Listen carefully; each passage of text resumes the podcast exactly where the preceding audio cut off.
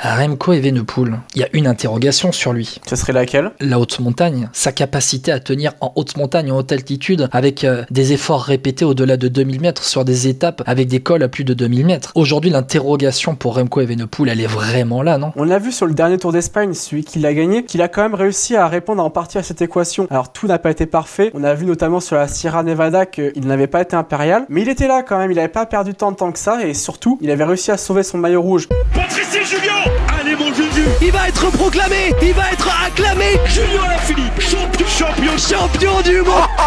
Attaque de Marlou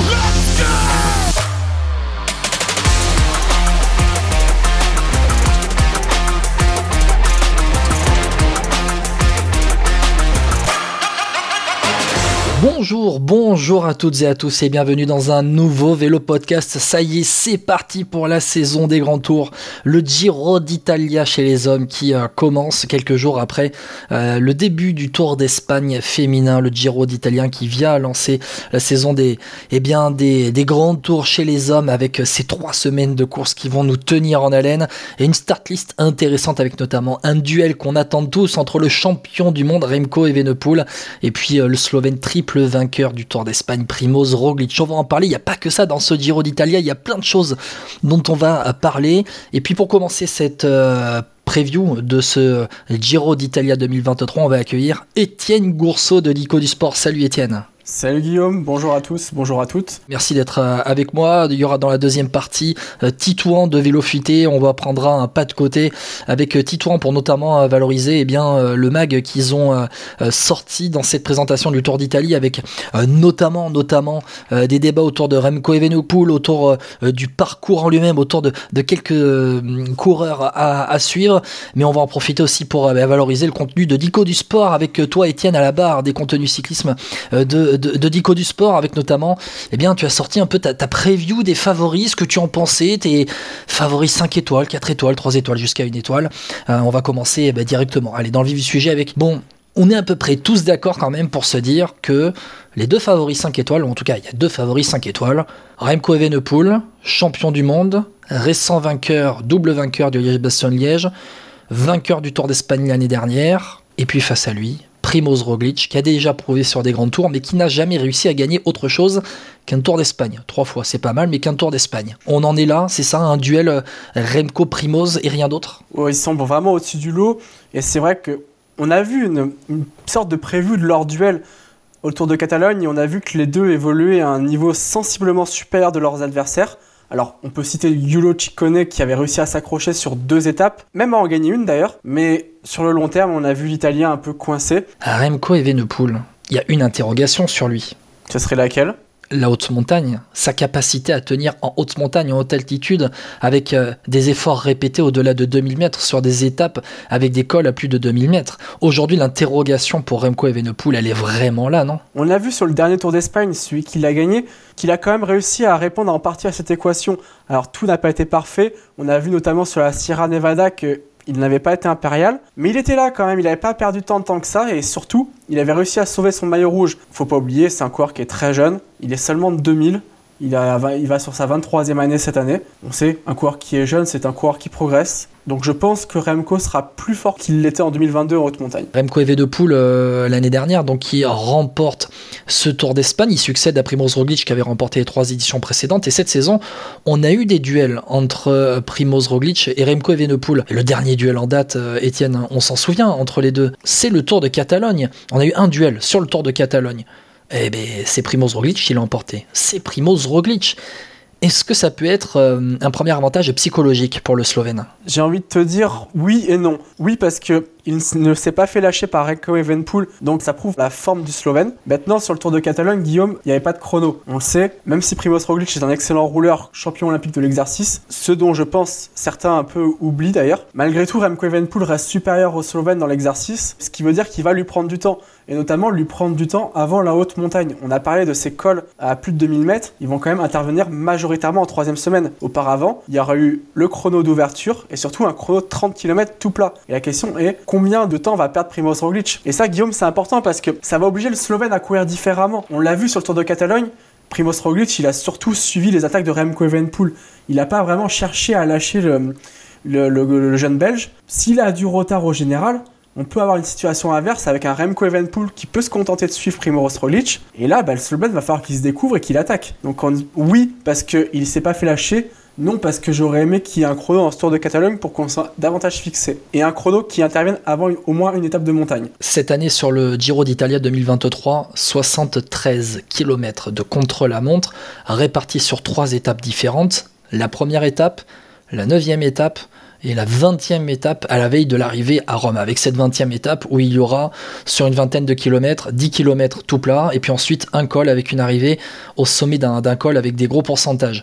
Un peu sur euh, le profil un peu de ce qu'il y avait eu à la planche des belles filles. Bon voilà, je referme la parenthèse. Je dirais même encore plus, parce que là on parle quand même de 7 km à 12%, dont 5 à 15 de moyenne. C'est totalement monstrueux. Est-ce que tu te souviens, Étienne, de l'écart lors du seul contre-la-montre au Tour d'Espagne l'année dernière entre Remco Evenepoel et Primoz Roglic Je crois que. Alors j'avais j'avais regardé ça il y a pas longtemps. Il me semble que sur 30 bornes, il perd près de 51 secondes. Sur 30,9 km, Evenepoel avait collé 48 secondes à Primoz Roglic. Sur 31 km, on est à plus du double sur ce Tour d'Italie euh, euh, 2023. Euh, Mais- si Evenepoel est dans la même forme que le Tour d'Espagne l'année dernière, il peut tuer le Giro en une semaine. attention Guillaume, je vais quand même revenir sur un point. N'oublions pas que Primoz Roglic sortait d'une fracture des, ver- des vertèbres sur le Tour de France. Et à mon avis, je pense qu'il n'était pas à 100% sur la Volta. Aussi. Je Mais Evenepoel, alors... Je, je pense qu'on peut plutôt tabler sur 30, entre 25 et 30 secondes d'écart sur 30 bornes. Je vois bien quelque chose de comme un- une seconde au kilomètre à peu près. Alors, Evenepoel Roglic étaient les deux premiers de l'étape et Roglic avait collé une minute à Rémi Cavagna qui avait terminé troisième de cette étape-là. Tout à fait. En n'étant pas, à mon sens, à 100% de ses moyens. On est d'accord et le plateau des rouleurs, on en parlera tout à l'heure, le plateau des rouleurs sur ce Tour d'Italie, il est assez dingue. Evenepoel Roglic, duel inévitable, tu ne vois pas d'autres favoris, on va dire en 5 étoiles pour jouer la victoire finale. En 5 étoiles, non, clairement pas. Pour moi, les deux vont vraiment évoluer à une altitude supérieure aux autres. Maintenant, un Giro, c'est long et on sait que des fois, on peut perdre une course pas à la pédale. Sur chute, sur maladie, on sait que le Covid circule, ça peut être un sacré arbitre, malheureusement, dans ce Giro. J'ai vu un petit peu dans les favoris, dans l'article que tu avais publié sur les favoris et les outsiders de ce Tour d'Italie 2023, tu n'avais mis personne en 4 étoiles. Et puis ensuite, tu avais mis un coureur en 3 étoiles. Pour toi, vraiment, il y, a- il y a un tel écart entre Roglic et Evenepoel, sachant qu'en plus le Giro, c'est un peu le tour des surprises au niveau des vainqueurs ces derniers temps? Je suis d'accord, mais le coureur que j'ai mis en 3 étoiles, c'est Guerin Thomas. Brillant troisième du Tour de France, certes, mais finit à un monde de Tadej Pogacar et Jonas Vingegaard. Il n'a pas évolué dans la même catégorie sur le Tour de France. Et il va se retrouver sur deux coureurs qui, bah, font partie des six fantastiques. Ces fameux coureurs qui glanent tellement de victoires depuis le début de l'année 2023. Donc il va se retrouver de nouveau face à deux coureurs qui évoluent à des sphères tellement hautes que je ne le vois pas faire mieux que troisième. Ce qui est déjà pour lui une sacrée performance, attention. Non, on est d'accord, Guerin Thomas qui est quand même pas le coureur le plus spectaculaire, mais un coureur tellement régulier lorsqu'il se présente sur un grand tour avec un objectif clairement défini. C'est ça. C'est quelqu'un qui sait programmer un pic de forme, qui sait arriver, euh, quand il lui arrive rien auparavant, bien sûr, qui sait arriver en forme pour un grand tour. Et je pense qu'à chaque fois qu'il a pris le départ d'un grand tour et qui n'a pas connu de pépin pendant la course, Geraint Thomas, ça a quand même fait des bons classements généraux. On a quand même euh, une start list hein, sur, ce, sur ce tour d'Italie avec euh, des top coureurs. On a parlé euh, de deux de ces six fantastiques avec Evenepoel et Roglic. Mais on a quand même de beaux outsiders. On a parlé de Geraint Thomas. On a quand même derrière, moi je vais en citer deux. Je vais en ressortir deux vraiment du lot parmi les outsiders.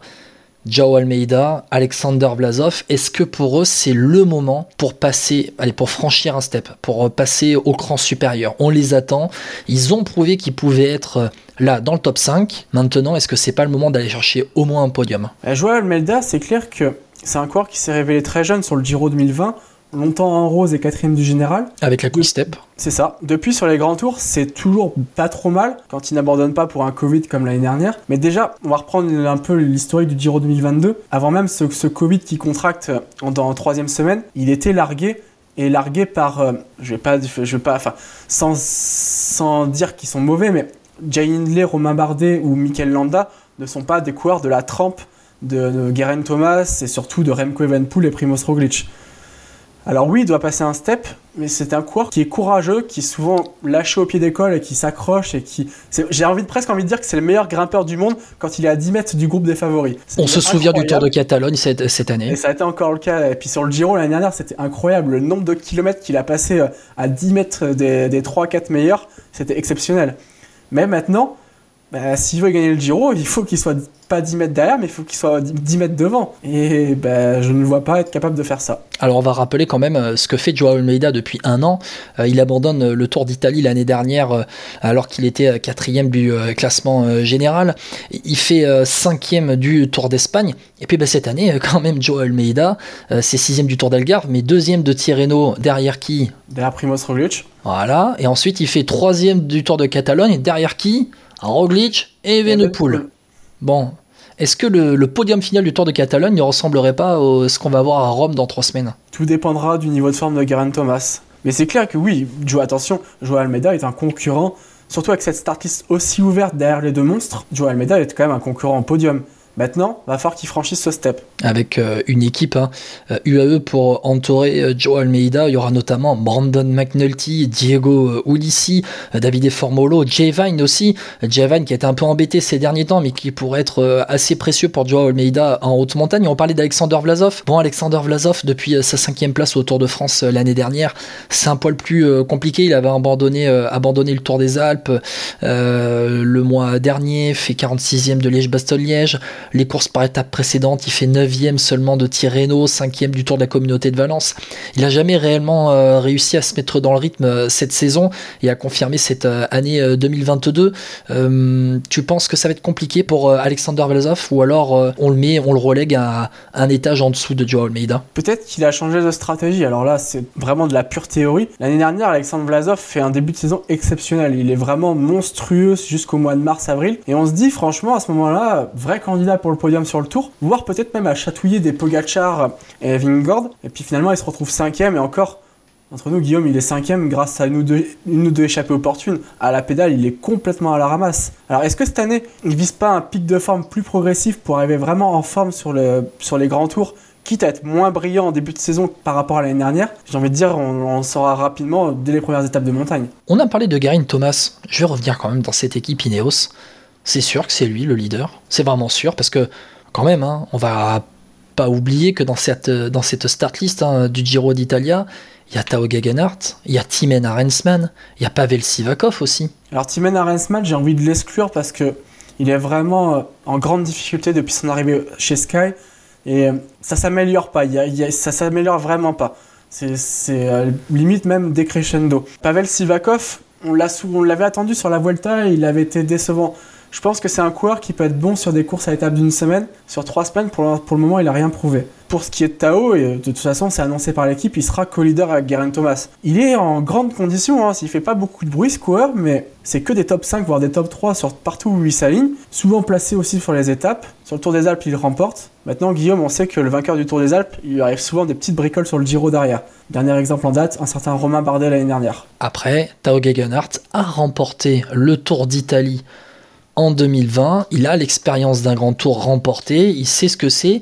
Il a été caché pendant trois semaines, il, il, est sorti du bois au bon moment, mais il sait ce que c'est. Et puis on rappellera quand même que Tao Gegenhardt, donc oui, il a remporté le Tour des Alpes, oui, tu as cette fameuse théorie de la malédiction du vainqueur du Tour euh, des Alpes, anciennement Tour du, du Trentin, mais Tao Gegenhardt, il fait troisième de Tirreno Adriatico cette année, sixième de la Ruta del Sol, troisième du Tour de la Communauté de Valence, donc à chaque fois bien placé, bien dans le rythme et au contact euh, des meilleurs. Pour Tao Gegenhardt et la Ineos, c'est une chance hein, d'avoir euh, plusieurs leaders et puis une équipe aussi qui va avoir plusieurs leaders. C'est la Bahrain Victorious quand même. C'est qui le leader là? Parce qu'on va, on va quand même dire les coureurs qui sont alignés au départ de cette course pour la Bahreïn. Alors avec le forfait de dernière minute de Gino Mader à cause du, du Covid, on a Damien Caruso, Santiago Buitrago, Jake Egg. Déjà, ça pour le général, c'est costaud. Trois coureurs qui peuvent clairement entrer dans le top 10. Alors, j'aurais tendance à dire que le leader, c'est Damiano Caruso. Moi, mon choix personnel, il est tout autre. Il va se tourner vers un jeune Colombien de 23 ans. Santiago Buitrago. Un certain Santiago Buitrago. Tu penses que les contre-la-montre vont dessiner le classement général? Si on parle de la lutte pour le podium, ça va favoriser un Garen Thomas qui est réputés très bons rouleurs. Alors on va exclure les deux premiers qui eux roulent, sont des rouleurs hors pair. Après il est clair que les purs grimpeurs, je pense à Buitrago, ils risquent de prendre cher. Maintenant, il faut voir combien ils prennent par rapport à d'autres. Bon, avec aussi un coureur, on va terminer euh, sur lui quand même, je, crois qu'on l'a oublié dans, le, dans les favoris, on parlait de Vlasov, Lennart Kamda. Eh bien, il va falloir qu'il franchisse un cap. J'aime beaucoup ce coureur parce que il a eu quelques galères psychologiques, il a toujours su s'en relever. Et quand on sait comment c'est difficile de se relever de, problèmes psychologiques, ça prouve quand même la grande force morale de ce garçon. Maintenant, sur trois semaines, il a encore, pour jouer le classement général, il a encore rien prouvé. Maintenant, on sait qu'Alexandre Vlasov, c'est comme je l'ai bien dit, c'est pas le coureur le plus fiable du monde non plus. Ouais, ça peut être un leader de rechange, ça c'est clair. Et Kamda qui a fait 6 du Tour des Alpes et puis 4 de Tirreno Adriatico. Si tu dois me donner une surprise dans le top 10 du euh, classement général final à Rome, ce serait qui? Thibaut Pinot Est-ce que c'est vraiment, -ce vraiment une surprise hors français?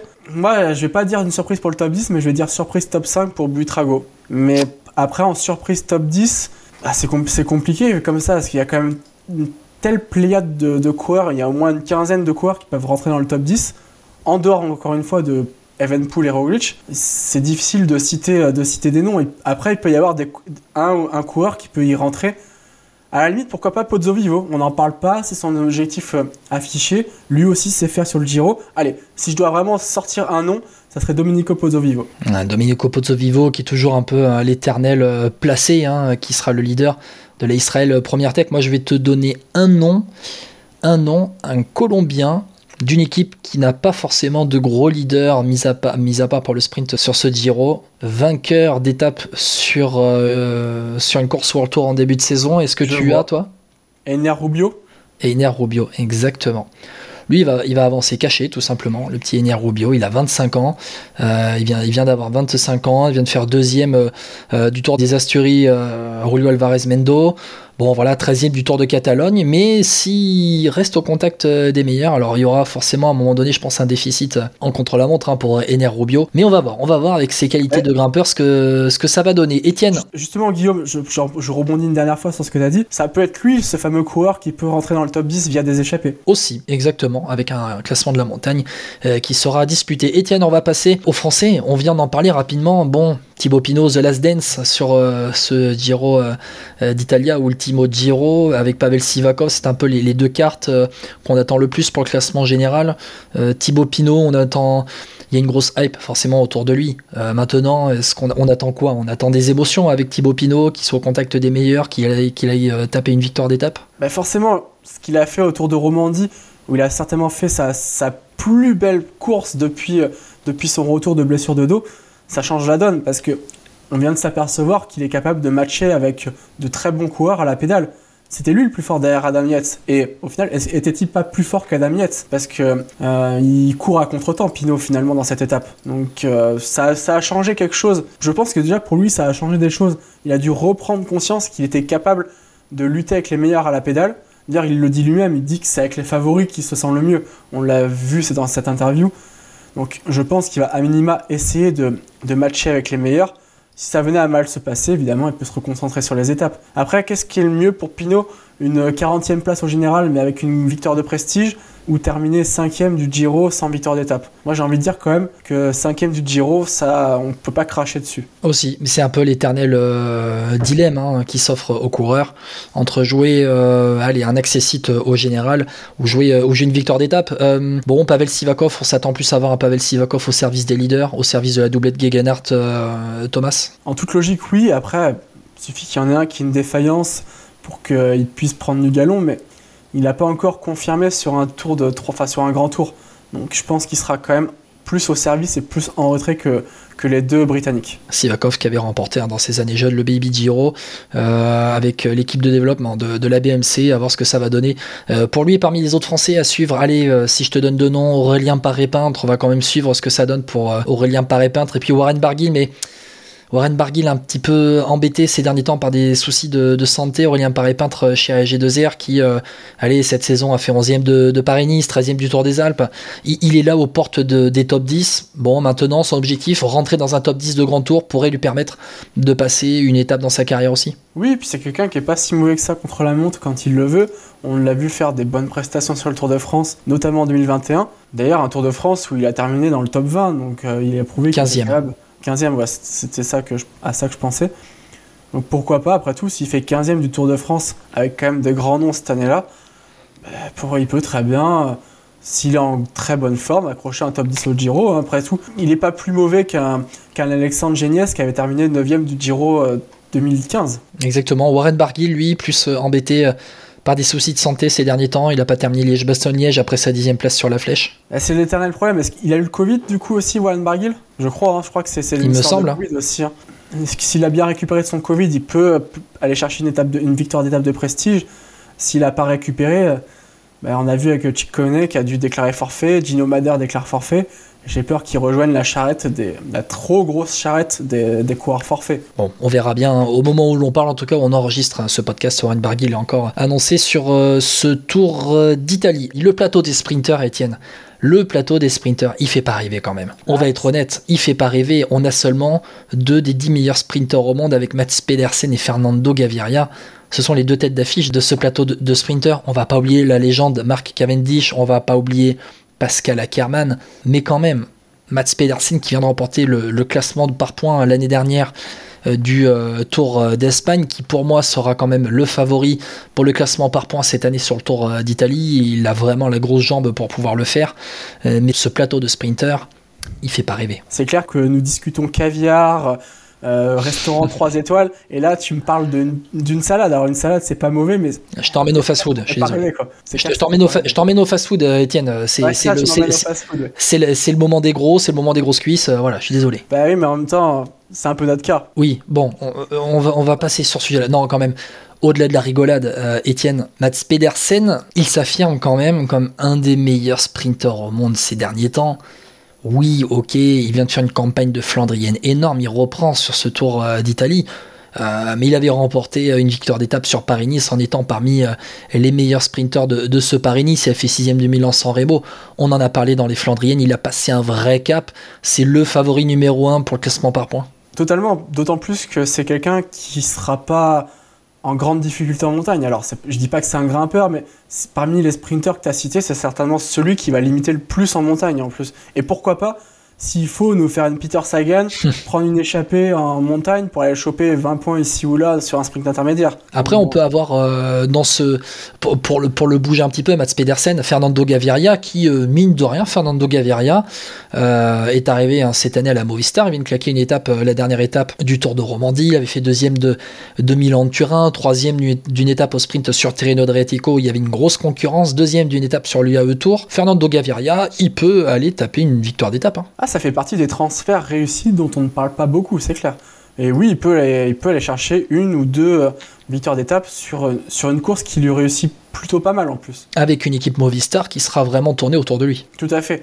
Donc ce qui est assez rare, Movistar qui accède sur un sprinter, c'est une quasi première dans l'histoire de la formation espagnole d'ailleurs. Quand on parle d'équipe tournée autour d'un sprinter, euh, quand on voit l'Astana et Mark Cavendish, on se demande ce qui se passe là quand même, non? En même temps, c'est un de leurs meilleurs coureurs. Leur équipe est tellement dans le dur cette année une fois que tu as enlevé Mark Cavendish et Alexei Lutsenko, bah, sans être méchant avec cette équipe, euh, il reste pas grand monde quand même. Ouais, mais quel Mark Cavendish on va avoir? C'est une très bonne question. L'année dernière, il avait réussi à gagner une étape. Après, ça avait été compliqué. Pour moi, il est moins fort. Cette année, il est au moins, au moins un cran en dessous. Je ne crois pas. Pourtant, je l'aime bien, Mark Cavendish. Il fait partie vraiment des légendes de ce sport mais je ne le vois pas ajouter une nouvelle victoire sur le Giro. On n'oubliera pas hein, que Mark Cavendish, c'est 16 euh, victoires quand même d'étape sur euh, le Tour euh, d'Italie. Ouais, j'ai l'impression qu'il passe plus un temps d'autoroute. C'est assez, c'est assez terrible. Ça, c'est dit, ça, ça, fait longtemps que c'est le cas, mais oui, c'est encore, ça s'est encore accentué, on va dire. Pas quand il avait le bonus quick step. Oui, c'est vrai. Disons qu'il arrivait à tenir, à rentrer dans les délais. Après, ça reste entre nous. Pas que ça soit trop dur non plus. Voilà, ça reste entre nous. Le bonus quick step, ça reste entre nous. Mais après, mis à part ça, dans, dans le plateau de sprinter, Pascal Ackermann, comme d'hab, ça sera régulier, comme d'hab. Simone Consoni, comme d'hab, ça sera placé régulier. Caden Groves, pareil, comme d'hab. Alberto Dainese, comme d'hab, ça sera régulier. Michael Matthews aussi, David Ballarini aussi. En fait, ma mis à part Gaviria et surtout Pedersen, on est un grand favori. Et puis après, euh, Hmm. et derrière, on a des sprinters moyens par rapport au plateau de, de sprinters, mais qui seront toujours placés. Kadem Grove, je, le- je le détache euh, par rapport aux autres que tu as cités. Je le vois vraiment en gros numéro 3, voire en numéro 2 bis derrière Gaviria, parce que c'est quand même quelqu'un qui a eu une début de saison compliqué, mais qui est quand même pas si mal que ça depuis. Il a claqué 2-3 succès. Il gagne quand même deux étapes autour de Catalogne. Alors ok, le plateau de sprinter sur le Catalogne était vraiment très faible. Il fallait les remporter. Mais il fallait les gagner, tout à fait. Ça a été un gros déclic pour lui, ça lui a fait beaucoup de bien. C'est quand même un coureur euh, qui est jeune et intéressant. Euh, Ça peut être aussi, euh, ça- on parle de révélation pour le général, mais ça peut être aussi une révélation sur le sprint. Aller claquer une victoire dans un grand tour, ça te permet de franchir un cap quand même. Jonathan Milan, tu penses qu'il peut claquer une victoire Premier grand tour? Ça, ça dépend quel Jonathan Milan on a. Si on, si on a celui de- du Tour de l'Arabie Saoudite, oui, clairement, il est capable d'aller chercher une étape où certains, beaucoup de sprinters ont été éliminés, une étape escarpée. Maintenant, euh, ça fait long- depuis deux mois, mais plus une roue devant l'autre, le pauvre. Il a été malade avant Milan-San Remo, et depuis, c'est quand même, enfin, il a été malade carrément à Paris-Nice d'ailleurs. Depuis, c'est quand même, euh, il traîne sa misère. Il n'y a plus aucun résultat. Premier grand tour pour le spécialiste de la piste qui avait explosé en fin de saison dernière, notamment sur le Tour de Pologne. Et là, Cro Race. Allez, on va terminer cette présentation du plateau euh, de ce Tour d'Italie 2023 avec quand même le plateau des rouleurs, parce qu'il va y avoir 73 bornes de contre-la-montre. Et puis bon, on va avoir quand même, on va avoir euh, deux des cinq meilleurs rouleurs au monde. Allez, allez, on va dire 3 des 6 avec euh, Pipo Ganna, Stephen Kung, Remco et Venepool. Sans oublier euh, quand même derrière euh, Bauke Mollema, Timen Arensman, Primoz Roglic, Thomas qui peuvent rouler très fort. Joseph Cerny, qui, Joseph Cerny, lui, avait remporté hein, le, prologue inaugural sur le Tour de Romandie, qui est capable de rouler très fort aussi.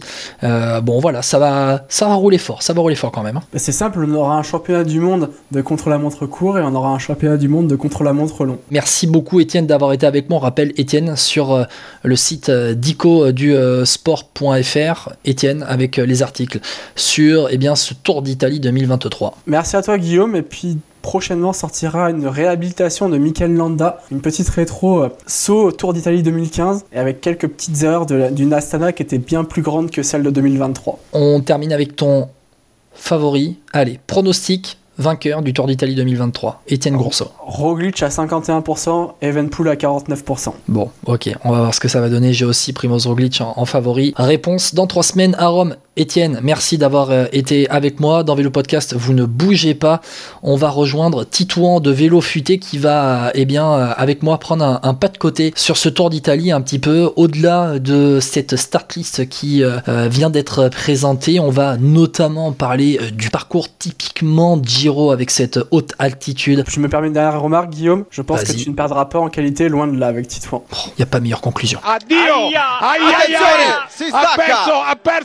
Ruote Carapaz! Si- se n'è accorto, si è girato adesso già Hindley, momento forse determinante per questo Giro d'Italia con l'attacco frontale della Boransgrohe. Et Jay Hindley va signer son meilleur chrono depuis qu'il est coureur professionnel. Mais surtout, à 26 ans, le gamin de Perth va rentrer dans l'histoire du Tour d'Italie et remporte ce 105e Giro. Le Giro toujours avec euh, bah, cette fois-ci un petit pas de côté qu'on va faire dans cette seconde partie de la présentation du premier grand tour de la saison, le Giro d'Italia.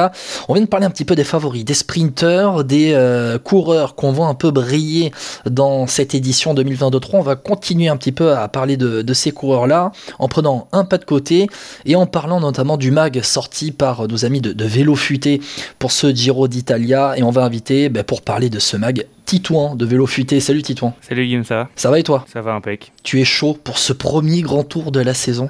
Ah, c'est toujours un événement que le premier grand tour de la saison. En plus, euh, voilà, il y a pas mal d'incertitudes entre euh, les deux grands favoris, le Covid qui vient se mêler à, à la lutte et qui casse un peu les objectifs de chacun. Voilà, il y a pas mal d'incertitudes qui font que ce Giro risque d'être euh, intrigant. Ouais, on pensait être un peu débarrassé du Covid et finalement il fait son retour là un peu au dernier moment. On pense euh, notamment à Giulio Ciccone. Ouais, Chicone, Foss, euh, Meder, euh, voilà, il y en a pas mal. hein. La liste est longue. Ouais, avec euh, la Jumbo Visma qui notamment bah, a dû euh, refaire son groupe hein, de Giro à la dernière minute avec, avec des forfaits. Bon, on va rentrer un peu dans le vif du sujet. Et en même temps promouvoir le mag que vous avez sorti, teaser le mag que vous avez sorti qui est euh, sublime, tout simplement. Merci. Le mag de vélo futé, le travail que vous faites est excellent et vraiment, vraiment de qualité. Et euh, voilà, on, on lèche pas euh, inutilement, gratuitement, je veux dire. euh, voilà, quand euh, ça c'est quand c'est bien, on le dit. Et là, franchement, le travail est de belle qualité, vraiment, avec un visuel qui donne envie de rentrer un peu dans, dans le contenu. Donc soutenez Vélo Futé, allez-y et voilà, soutenez les, les médias un peu comme ça, indépendants qui, qui se lancent. Merci surtout que je rappelle, le Mac coûte que 3 euros, donc c'est pas grand chose. Et, et c'est pour vous, c'est peut-être pas grand chose, mais pour nous, c'est beaucoup. 3 euros quand on voit le travail que ça demande et en tant que journaliste euh, ben, on se rend compte très bien euh, de, de ce que ça demande. Euh, voilà c'est pas beaucoup. Voilà. La petite promotion pour les copains de vélo fuité. Elle est faite on va rentrer dans le vif du sujet. Titouan avec ben, un des débats que vous avez lancé dans, dans ce mag euh, un Giro pour Remco. Point d'interrogation. Tiens tiens pourquoi? Mm. pourquoi c'est- cet article là Bah, en fait, euh, de manière générale, on est content de donner la parole aux organisateurs. On l'avait fait pour euh, Paris-Chauny avec son, son organisateur de course. Et voilà, et on se posait la question de savoir est-ce que le Giro d'Italia, tout le monde se posait la question de savoir si le Giro d'Italia 2023 était fait pour attirer Remco Evenepoel après sa victoire sur la Vuelta 2022. Et, et c'est vrai que la question est légitime dans le sens où il y a énormément de kilomètres de contre-la-montre, plus que sur la Vuelta, plus, bien plus que sur le Tour de France. Donc forcément, Remco, qui est un redoutable rouleur, euh, avait de quoi avoir des ambitions sur cette course. Et d'ailleurs, il a fini par s'y aligner. Alors, est-ce que il y a eu des discussions au départ entre eux pour avoir un contre-la-montre euh, adapté à ses qualités? Je ne pense pas. Maintenant, est-ce que les coureurs et les organisateurs font un parcours pour attirer un tel ou tel coureur? Là, c'est possible. Justement, on, essaye de donner la, réponse en fait dans notre magazine. c'est quand même le débat qu'on se posait pendant un temps sur le Tour de France vis-à-vis des Français, à l'époque où Thibaut Pinot, Romain Bardet espéraient gagner le Tour de France. Oui, complètement. Euh, après, c'était pas ça tous les ans. Il y en avait un de temps en temps. Le, le principe, de toute façon, il faut savoir varier les parcours. Le Tour de France avec Christian Prudhomme le fait excessivement bien depuis qu'il a repris le, Tour de France. Euh, voilà, le Tour de France varie ses, parcours. Cette année, il y a plus de contrôle à montre. Euh, en 2017, je crois, il y en avait très peu. Ça, change. Donc, euh, donc forcément, il y a des, des moments où c'est adapté aux grimpeurs, d'autres où c'est peut-être plus adapté aux rouleurs. Mais de toute façon, tout vient à point qui sait attendre. Ce Giro 2023 quand même propose 73 km de contre-la-montre, euh, répartis sur trois contre-la-montre différents, sur trois étapes différentes. On a l'étape d'ouverture euh, vers Ortona avec déjà 19 km et demi et une légère bosse dans, le final. Je dis légère bosse parce que c'est allez quoi, c'est du c'est du 3 bornes, 2 3 bornes à 2,5% avec notamment une, montée euh, Corso Garibaldi euh, de 1 km à, à 5%. Ensuite, on va aller vers euh, la neuvième étape en fin de première semaine avec 35 km de, contre-la-montre vers, vers Cesena. Et puis la veille de l'arrivée à Rome. La veille de l'arrivée à Rome, ben, ça va être tout simplement euh, 19 km de contre-la-montre avec 10 km, 10 premiers kilomètres tout plat. Et puis ensuite, la montée ben, du, du Monte Lussari avec 8 bornes à 11% de moyenne. Euh, ce sont vraiment des, contre-la-montre au profil assez différents. Déjà, bon, on, a parlé dans la première partie du, du duel Evenepoel-Roglic. Ce sont quand même deux coureurs qui sont taillés pour ce genre de contre-la-montre, quand même. Ce Giro est taillé pour les deux. On a tendance à dire que Remco va prendre du temps sur Primoz Roglic. Je tiens à rappeler que Primoz Roglic est excellent sur les contre-la-montre, notamment en World Tour, que pendant très longtemps il a été invaincu, qu'il a enchaîné, je crois, 6 ou 7 victoires en contre-la-montre en World Tour d'affilée. Donc voilà, je pense pas qu'il faille le sous-estimer, euh, notamment sur ce premier chrono, le chrono d'ouverture de 19 km. Euh, je ne mettrai pas ma main à couper que Evenpool soit forcément devant Roglic. Bah, je, je suis d'accord avec toi, Titouan. Et je pense que euh, la hype autour de Remco Evenepoel, qui est euh, assez logique finalement quand on voit ce qu'il est capable de faire, il faut quand même la nuancer parce que Primoz Roglic, c'est pas un lapin de deux semaines, c'est pas le perdreau de l'année. Et Non, on l'a euh, vu sur le Tour de Catalogne. Hein. Roglic, avec 7 jours de compétition dans les jambes, il venait de reprendre après des 6 mois d'arrêt. Euh, il a battu, euh, il a battu Remco, quoi. Il a été plus fort que Remco. Donc, euh, donc euh, certes, c'était pas le contre-la-montre. Certes, sur le papier, Remco a peut-être un petit avantage sur Roglic. Mais sur trois semaines, là, c'est moins garanti. On, on rappelle quand même hein, que certes Remco Evenepoel a remporté le, le dernier Tour d'Espagne, mais que Roglic avait remporté les trois précédents. Exact. pour rappeler quand même, donc Primoz Roglic a des références sur trois semaines. Euh, on a quand même euh, dans ce parcours cette année, euh, on, va embrayer sur la suite parce que le Giro, le Giro, c'est autre chose que la Vuelta, notamment vis-à-vis des par rapport aux étapes de montagne. Euh, c'est un parcours aussi un peu typique Giro avec quatre étapes qui passent à plus de 2000 mètres d'altitude. On a ce chrono hein, la veille de l'arrivée à Rome avec euh, avec la montée, avec ce col. On a 5-6 étapes de moyenne montagne, mais on a cette haute altitude qui est un peu le point d'interrogation pour pour Remco Evenepoel qu'on n'a jamais réellement vu dans des étapes où euh, les cols de haute altitude à plus de 2000 mètres euh, s'enchaînent, là où Primoz Roglic a un peu plus de certitude. Primoz Roglic, on le rappelle, cette année qui a remporté à la fois le Tour de Catalogne et à la fois Tirreno Adriatico.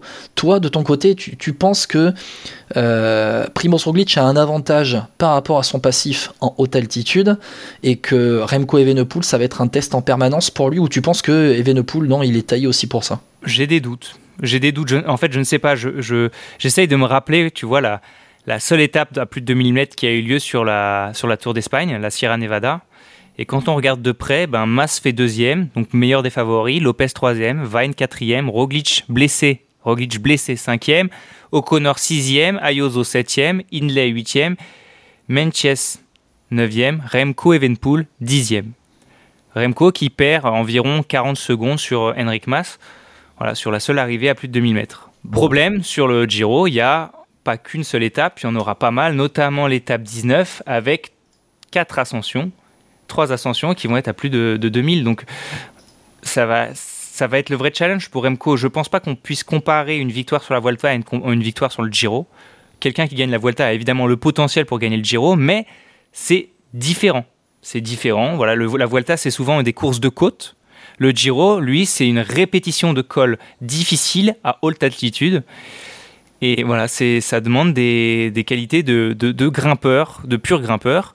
On sait que Roglic en est capable. Remco, on a vu que sur la Vuelta, c'était moins le cas. Maintenant, il a le potentiel énorme, évidemment, mais moi, je reste prudent par rapport à cette troisième semaine qui peut être euh, fatale dans la victoire euh, pour Remco Evenepoel. Avec euh, ben voilà, ce test pour Remco Evenepoel en, haute altitude, euh, c'est vraiment une inconnue. On, tourne, enfin, on tourne pas autour du pot, mais on, on, tourne, on en parle depuis quelques secondes, quelques minutes, mais mais en fait, on n'a jamais réellement vu Remco Evenepoel. Il est en test permanent. On sait ce qu'il est capable de faire sur les classiques, sur Liège-Bastogne-Liège.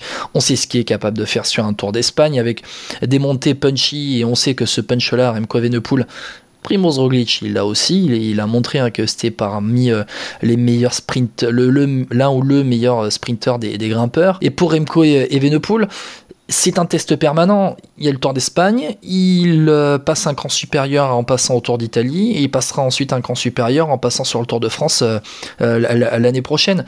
Remco si, Evenepoel. Pour moi, si Remco gagne le Giro, il, il, peut gagner le Tour de France derrière. Le plus dur à remporter pour moi, pour lui, par rapport à son profil, c'est le Giro d'Italie. Mais je suis assez d'accord avec toi. Je suis assez d'accord avec toi parce que le Tour de France, c'est un poil plus équilibré. Après, évidemment, ça dépend toujours de la concurrence.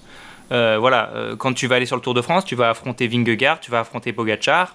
Donc euh, la concurrence rend l'accessibilité de la course du Tour de France difficile, mais les cols sont plus un problème en Italie qu'en France pour Remco. Tu parlais des cols. On va teaser un article de, de votre mag, euh, présentation euh, du, du, Giro d'Italia. Trois cols majeurs dans le guide. Quels sont ces cols, Titouan, que vous mettez en avant? Le Passo Gio, donc de 10 km à 9,3% le Monte Bondone de 21 km à 6,7%, mais montée très irrégulière, donc très difficile, beaucoup de changements de rythme. Et enfin, le Monte Lussari, forcément le contre-la-montre, dernier, la dernière ascension de ce Giro d'Italia. Pourquoi mettre en avant ces cols en particulier? Est-ce que ça a un rapport avec l'environnement, le paysage, la difficulté un peu de tout. Euh, on a choisi le Passo Gio parce que c'était le plus dur, on a choisi le Monte Bondone parce que c'était le plus irrégulier, le plus atypique dans, dans, son ascension, qui va vraiment demander vraiment des changements de rythme et qui va vraiment être euh, plaire aux grimpeurs. Et puis le Monte Lussari parce que c'est le dernier col de ce Giro d'Italia, donc c'est celui qui va livrer son verdict. Et tu penses que toi, Monte Lussari, ça va être euh, un peu comme la planche des belles filles euh, en, en, 2020 Il peut y avoir de grosses surprises, ouais. Après. Euh après, on se rappelle que Pogachar, en 2020, sur la planche des belles il fait encore plus la différence sur le plaque dans la dernière ascension. Et il faut se rappeler aussi que des fois, avec les vitesses très lentes qu'il y a dans les gros pourcentages, les gros pourcentages ne font pas forcément de grosses différences. Alors, ça, c'est vrai dans une course en ligne. Sur un chrono, ce sera peut-être un petit peu différent. Donc voilà, ce qui est sûr, c'est que la fraîcheur jouera un grand rôle au moment d'attaquer les pourcentages les plus durs à suivre hein, ce, dernier hein, contre la montre la veille de l'arrivée. 73 km de, de contre la montre je vais revenir dessus euh, Titouan. Est-ce que pour toi 73 km de contre la montre c'est un retour en arrière ou c'est un retour aux, fondamentaux, aux classiques Toi, tu le vois comment? Moi, je saurais pas dire. Euh, c'est vrai que c'est pas beaucoup en fait, 73 km de chrono. Quand tu y réfléchis, il y avait des années où, où il y avait un seul chrono qui faisait 50 bornes. Euh, mais même dans les années 2010, on devait avoir un chrono qui faisait 50 km, il me semble. Donc, euh, donc pour moi, c'est pas du tout un retour en arrière. C'est toujours dans la même lignée du fait qu'il n'y a plus trop de contre-la-montre. On en a placé trois, donc en nombre, il y en a beaucoup, mais en kilomètres, il n'y en a pas tant que ça. Surtout que le dernier, euh, c'est en montée, donc il va pas défavoriser les grimpeurs, ou pas beaucoup en tout cas. Donc voilà, euh, réellement, il y a plutôt 50-55 euh, bornes de chrono, quoi, individuelles sur du plat. Et, non, je pense pas que ce soit ni un, comme je disais tout à l'heure, en fait, le, tout dans un parcours, c'est de varier au cours des années pour que ça puisse plaire à des différents types de coureurs. Cette année, ils ont opté pour mettre un peu plus de chrono que les années précédentes et sûrement que l'année prochaine, il y aura beaucoup moins de chrono. C'est ni un retour en arrière, c'est ni une évolution, c'est juste la logique des choses pour faire en sorte que le Giro soit accessible et ouvert à plusieurs types de coureurs et profils de coureurs. Ouais, alors moi, pour moi, je vais te dire, ça ressemble plus à un retour aux fondamentaux où pendant où pendant pas mal d'années, on a quand même un peu oublié cet exercice du, du contre-la-montre. Mais les fondamentaux, ça ce serait vrai si pendant 5 ans, on avait tout le temps des chronos. Mais là, sur une année, on peut pas parler de retour à un euh, aux fondamentaux. Si, sur cette édition-là, tu as 70 km de contre-la-montre, tu en as plus que les années précédentes, et tu reviens un petit peu sans aller au, à la centaine de kilomètres de contre-la-montre. Tu reviens euh, quand même un peu plus vers les standards qui étaient ceux, euh, pas de, pas, je te parle pas d'il y a 2, 3, 4, 5 ans, je te parle d'il y a quelques décennies en arrière où tu avais plus de contre-la-montre. C'était des contre-la-montre. Et ça varie en permanence, je suis d'accord avec toi. C'est que suivant les éditions, voilà, il n'y a pas tout le temps 70 bandes de, de contre-la-montre, parfois tu en as que 30 ou 40. Non, mais 70 bornes, je tiens à rappeler que c'est pas beaucoup. C'est ça que voilà, c'est pas tant que ça. Exactement, mais ça reste plus que la tendance des années précédentes. On avait tendance à réduire année après année le nombre de kilomètres de contre-la-montre qu'on avait dans les éditions des grands tours. Ça, c'était pour moi les fondamentaux. C'est les fondamentaux, c'est quand sur une période assez longue, voilà, on reste sur un profil de course euh, pour donner une sorte d'identité à la course moi, l'identité de la course, elle se rapporte pas vraiment au chrono pour le Giro, elle se rapporte plutôt à, ces cols de plus de 2000 mètres et ces enchaînements de cols assez terribles. Vous avez sorti un article aussi sur les, sur les coureurs à suivre. Moi, j'en ai sélectionné trois. J'en ai sélectionné trois parce que pour moi, ils me paraissent très intéressants. Euh, le premier, c'est Santiago Buitrago. C'est un peu l'interrogation Buitrago parce qu'il est dans une équipe Bahrain Victorious qui a plusieurs têtes d'affiche et Bouitrago n'est pas forcément la tête d'affiche. Est-ce qu'il va être un peu en retrait pour se mettre au travail au, service de ses leaders, que pourrait être Caruso Je pense que je pense qu'ils viennent sans même s'ils ont défini Jack Egg comme le leader euh, numéro 1 et Jack Egg. Je pense que ça se fera surtout euh, à la pédale assez vite voilà dans le Monte Imperator là. Euh, je pense que c'est à ce moment-là qu'on saura vraiment euh, qui a les jambes ou pas. Ils n'auront pas de raison de travailler les uns pour les autres, dans le sens où le classement général ne sera pas encore défini, Bahreïn ne sera pas leader, donc n'aura pas à gérer la course. Donc euh, voilà, même Buitrago pourrait très bien passer à l'attaque très tôt, ou voilà, ou, ou Jack Egg, peu importe.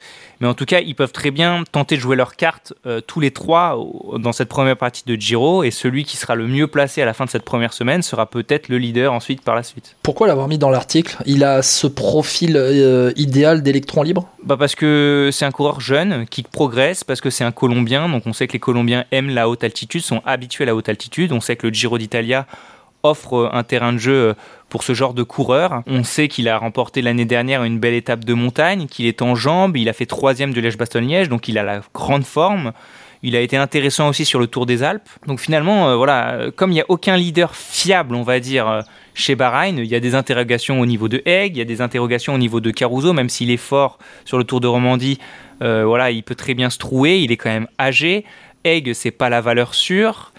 Euh, Meder, c'était pas le cas non plus. Et hum, Buitrago, même si ça l'est pas non plus, il peut très bien créer la surprise. Autre coureur que vous avez mis en avant, c'est l'Irlandais Ben Illy qui sort d'une campagne euh, assez incroyable.